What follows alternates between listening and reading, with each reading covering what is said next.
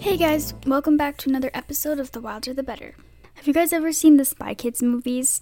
The ones with like Juni and Carmen Cortez, and they're like children and they run around and they do all this stuff and work as spies?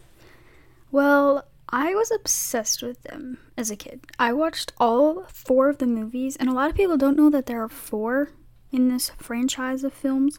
But the fourth one was made like eight years after all the rest of them in 2011, when I was probably a little.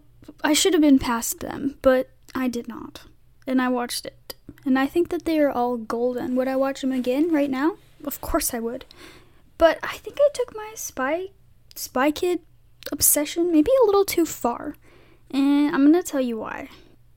To start, I think that everybody has a spying phase, and I definitely went through mine very hard, hardcore. I had several spy notebooks, which I was trying to find so I could reuse some of my spying observations, but I couldn't, unfortunately, which is super sad. But I did find one notebook where it was only like two entries, and one was listening in on a conversation that somebody was having in my household on the phone, and it was like guesses of what the other people were saying because the phone wasn't on speakerphone. So, you know, that's that's fun. Writing down a one-sided conversation.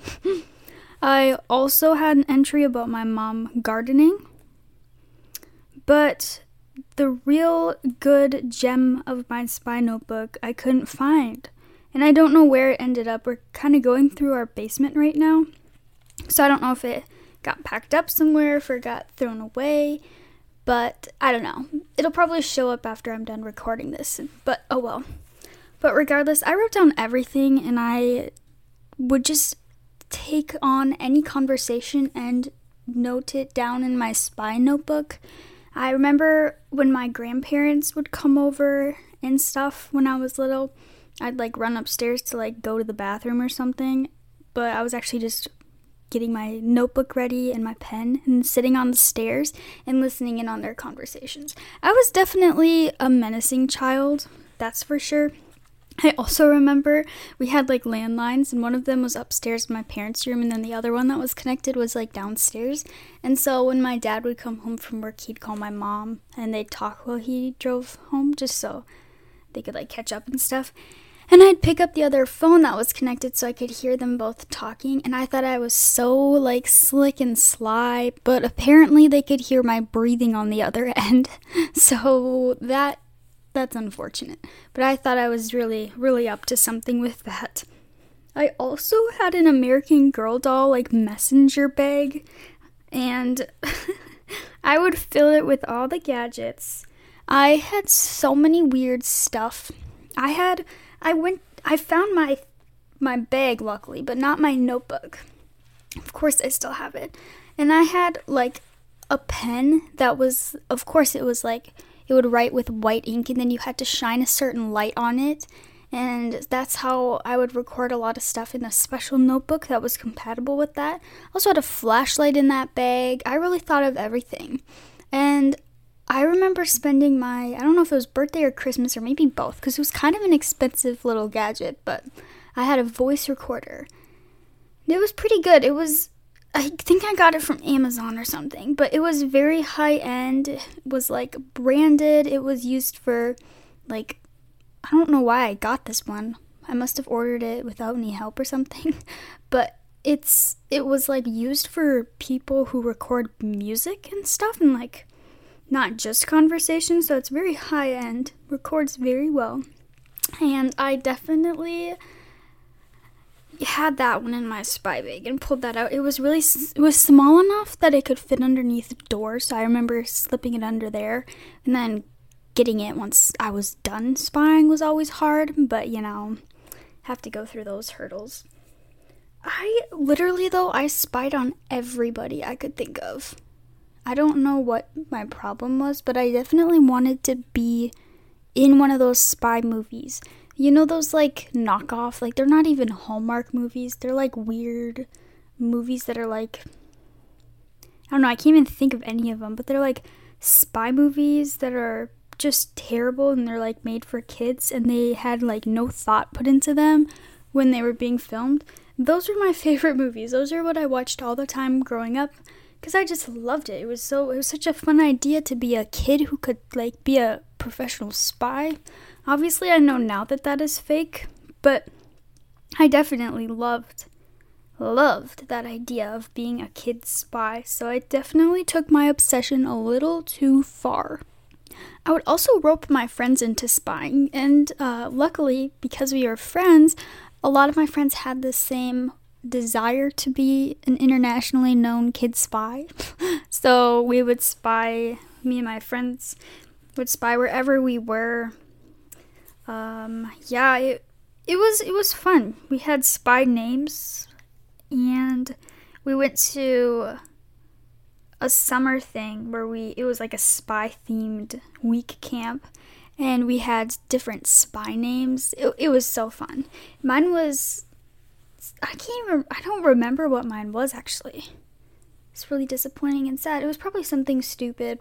But all that goes to say is that I definitely took this obsession too far with it like took over all parts of my life. Like a day if a day went by where I didn't spy, it was it was sad. And I just remember really having fun just snooping on people. That's really what it was. It was just snooping. It wasn't even spying. It was just being a nosy little child. And I'm sure that all my family is really annoyed with it, but they never said, so thank you. But it's definitely an annoying hobby, I'm sure, because I would just sit at the stairs and write down people's private conversations. Oh, it was it was the life. Definitely had some weird hobbies and pastimes. Oh, I also just remembered I had the Miranda warning, which is like the you have the right to remain silent, like that whole spiel that you get when you're like, I don't know, encountering a police officer that you're being like arrested. I don't even know, but I had this printed out to memorize on a corkboard in my room, and every day I would sit there and I'd memorize it. I don't know what what I thought I would do with that, if I thought that I'd bring that into my spying and try to arrest my family, but I had I had those Miranda warnings and you know all of that.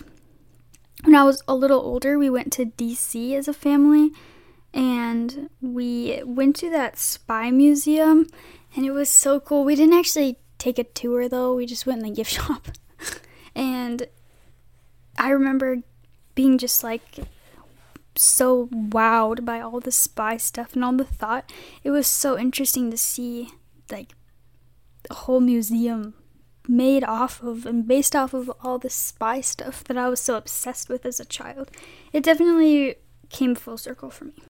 When I was trying to find my spy notebook, I did find some other notebooks that were very interesting. I found some of my old diaries that were like in those like Claire's or Justice, like weird, colorful things that had a little lock on them.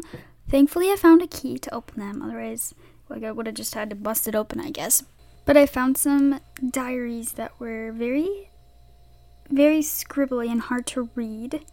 I found one that said, Dear Diary, all of the pictures before this is from like kindergarten or first grade, so from now on, it won't be as scribbly. All the information is true. Love Emily Wilder, age 9, grade 3. And then it said my teacher's name and then the date. and so it's kind of interesting to read.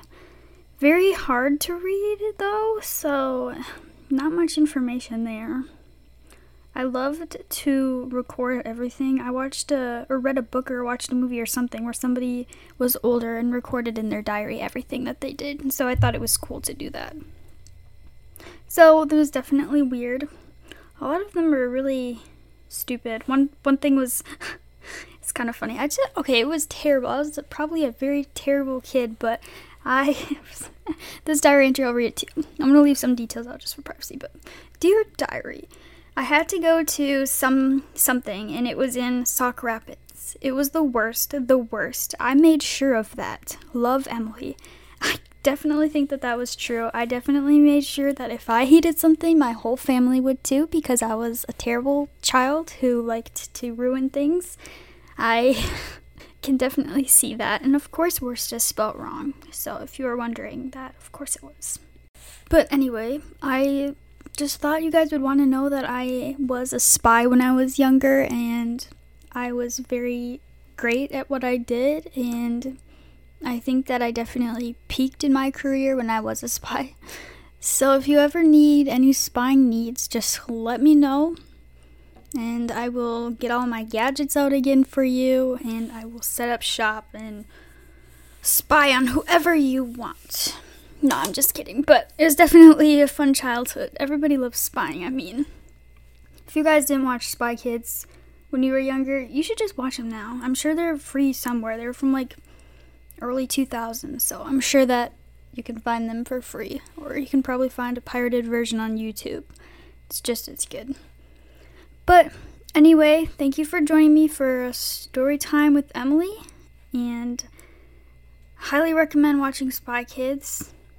Kind of want to watch them again. But yeah, I will see you next week and thank you for listening to Storytime. Bye.